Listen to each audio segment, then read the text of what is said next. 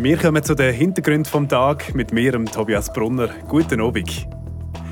Fribourg-Gotteron hat Ambri Piotta gestern spektakulär mit einem 7-4 besiegt. Auf diese rasante Hockey-Champagne schauen wir nachher schnell zurück. Weniger rasant geht es seit Anfang Monat auf vielen Freiburger Strassen zu und her. Das gefällt gewissen ganz gut. Wir reden nachher gerade über die Pros von Tempo 30. Und dann geht es natürlich auch noch um Kontrast von Tempo 30. Die, die das Limit nicht so toll finden, kommen gerade auch noch zu Wort. Die Region im Fokus. Fribourg-Gotteron hat gestern gegen Ambri Piotta eine spektakuläre Partie gewonnen. Elf Goal haben die beiden Teams geschossen und den Hockey-Fans beste Unterhaltung geboten. Hockey-Champagne kann man dem auch sagen. Einer, der zu dieser Champagne beigetragen hat, ist der Kilian Motte. Dazu jetzt der Flammenwerfer, unser Gottero-Kommentar von Martin Spinde. Der Kilian Motte hat seine Strafaufgaben mit Bravour gemacht, Dreck gefressen und Pfust im Sack gemacht. Nummer 71 von Fribourg-Gotteron hat mit einem schwachen Saisonstart müssen kämpfen und hat in den ersten 13 Partien nur gerade magere vier Scorepunkte gesammelt. Prompt ist der 32-jährige Stürmer ganz ans Ende der Spielerbank verbannt worden und ist in die undankbare Rolle vom 13. Stürmer zwangsversetzt gekommen. So hat der Trainer Christian Dübe seinem Spieler unmissverständlich gezeigt, dass mit so einer Leistung nicht längt ins 12 Line-Up. Der Schutt in sein allerwertesten hat gesessen. Der Kilian Motte wäre nicht er selber, wenn er es nicht ein weiteres Mal aus eigener Kraft würde schaffen, aus dem persönlichen sportlichen Töpf rauszukommen. In den Trainings und in den Ernstkämpfen hat er sich zurückgebissen. Und wie er es geschafft hat, in den letzten drei Partien hat Kilian Motte drei Scorepunkte gesammelt. Das sind zwei Goal und ein Assist, und er sich gut schreiben Chapeau, Kilian Motte, für dein Comeback. Willkommen zurück in der Top 12 der Stürmerhierarchie. Kompliment, wie du dir zurückgekämpft hast.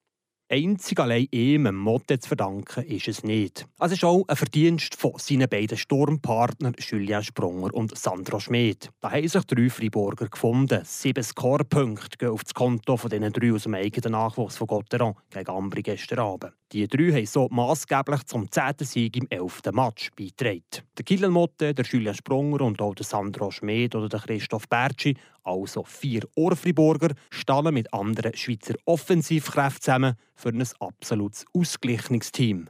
26 Goal haben die Schweizer Stürmer bis jetzt geschossen. 28 gehen auf das Konto der ausländischen Stürmer. Bei Gotteron ist die Verantwortung auf viele Schultern verteilt. Das ist ein Gleichgewicht zwischen Söldner und Schweizer. Das ist einer der Erfolgsfaktoren besitzen. Einer, der die Verantwortung trägt und seiner Rolle auch wieder gerecht kommt, ist der Kilian Motte. Wie gut doch so ein Shoot ab und zu in sein Allerwertesten tut. Der Weckruf für die weitere Saison ist mit dem Kilian Motte auch beim hinterletzten Spieler angekommen.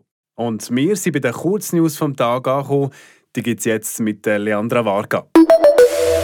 Die Freiburger SVP spricht sich gegen die Entflechtung der Aufgaben zwischen Staat und Gemeinden aus. Bei der gestrigen Delegiertenversammlung sprach sich eine Mehrheit gegen die Abstimmungsvorlagen der TEDEC aus.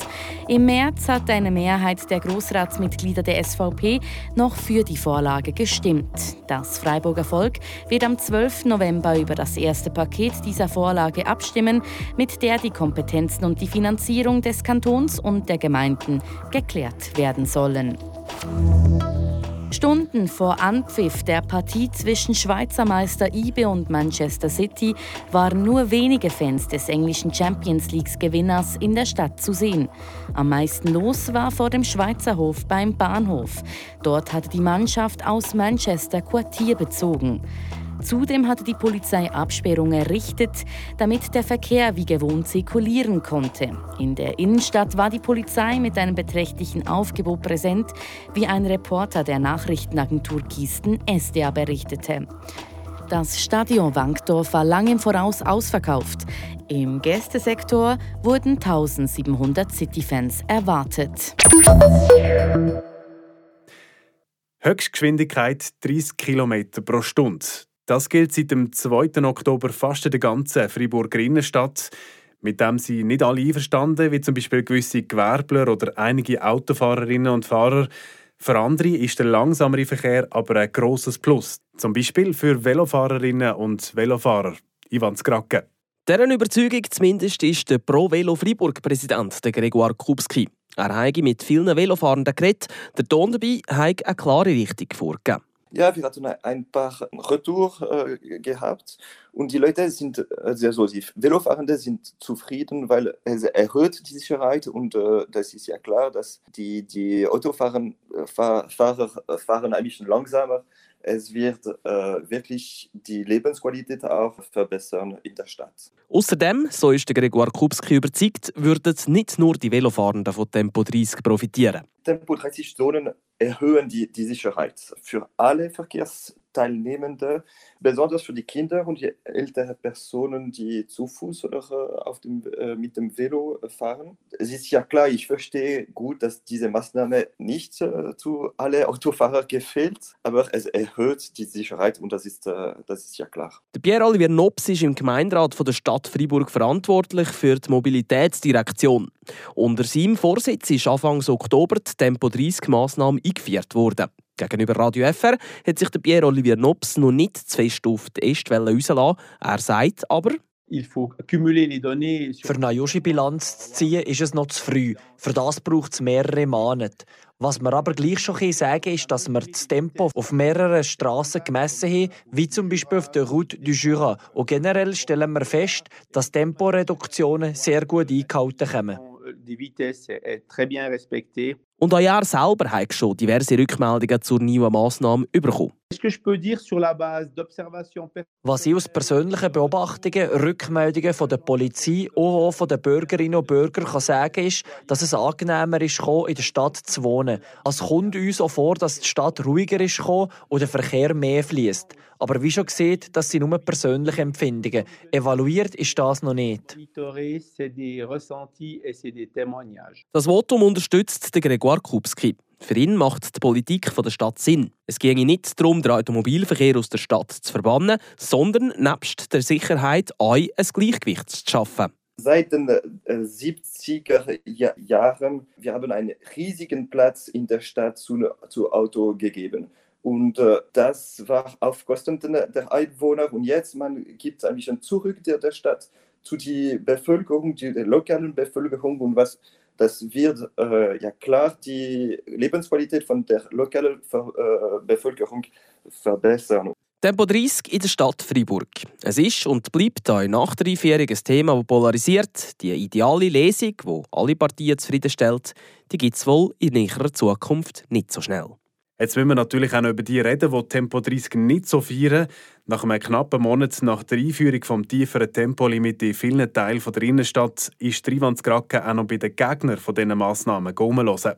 Die Meinung gegenüber Tempo 30 hat sich beim David Kriebühl vom Freiburger Arbeitgeberverband auch nach den ersten Erfahrungen damit nicht geändert. Es ist vielleicht gut für eine Seite, aber äh, für die Wirtschaft ist das jetzt überhaupt nicht gut. Es fällt um Park and Ride rund um Stadt und wenn vier oder drei grosse Park and Ride würde geben und gute Connection mit der ÖV, dann würde es vielleicht funktionieren. Aber heutzutage ist das nicht der Fall. Für eine vertiefte Bilanz ist es vielleicht noch ein bisschen zu früh.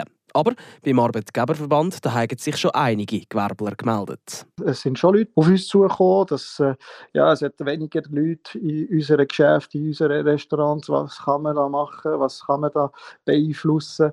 Und das tun wir klar am Gemeinderat sagen, ja, es, es ist einfach nicht äh, gut und es wird vielleicht einige Läden der Stadt verlassen. Enttäuscht von der Politik von der Stadt Freiburg ist auch der TCS-Sektion Freiburg-Präsident Erik Golomb. Es gäbe Leute, die sind auf das Auto angewiesen. Zum Beispiel die, die in Plafeyen wohnen und in die Stadt kommen arbeiten. Freiburg ist die Hauptstadt der Kanton Freiburg. Und als Hauptstadt der Kanton Freiburg müssen, müssen alle Leute die in, in der Kanton wohnen, müssen ganz einfach in die Stadt fahren und nicht mit Tempo 30. Aber das ist ganz klar die Politik der Stadt Freiburg. Die Politik der Stadt Freiburg ist klar, die Behörden wollen, dass die Autos außerhalb der Stadtmauern bleiben. Das können wir nicht akzeptieren. Der Erik Golomb verurteilt vor allem die radikale Politik von der Stadt. Für mich es ist es es ist zu extrem. Es gibt nicht nur Velos in Freiburg. In, Freiburg gibt es auch Autos, gibt es auch Leute, die mit dem Auto in Freiburg äh, fahren müssen. Und das ist, äh, das, das, wir können nicht akzeptieren, dass die Politik der Stadt Freiburg gegen den Automobil ist. Gleich sieht das der David Kriebühl. Die Stadt die schaut bei der Interessensabwägung zu fest auf sich. manchmal haben wir das Gefühl, dass die Interessen der Gewerbler äh, nicht berücksichtigt sind. Und das ist schade die verschiedenen Massnahmen, das macht einfach die Rahmenbedingungen schlecht. Der Erik Golomb vom TCS schlägt darum einen Kompromiss vor. Am Morgen 7 Uhr bis 8 Uhr oder am, am Abend 17 Uhr bis 18 Uhr, klar, hier können wir sowieso nicht mehr als 30 Kilometer pro Stunde fahren, das ist klar. Aber sonst während dem Tag, zum Beispiel nehmen wir die Jurastraße, äh, Sie fahren dort äh, um 9 Uhr, 10 Uhr oder auch am Nachmittag, können wir problemlos mit 50 Kilometer pro Stunde fahren, nicht mit, mit 30. Ob es den gibt, ist allerdings mehr als fraglich. Die Stadt Freiburg die sagt, dass im Moment keine weiteren Anpassungen am Tempo-30-Konzept vorgesehen sind. Also, auch wenn es in der Stadt Freiburg nicht mehr so schnell fährt wie auch schon, politisch läuft etwas und wir können gespannt bleiben, was sich bei der Tempo-30-Debatte alles noch so bewegt. Einen bewegten Feierabend wünsche ich jetzt, wenn ihr zum Beispiel noch Sport geplant habt und sonst einen ruhigen und gemütlichen Abschluss vom Tag. Mein Name Tobias Brunner. Das bewegt heute Freiburg. Freiburg aus seiner Geschichte. Ging auf frapp.ch.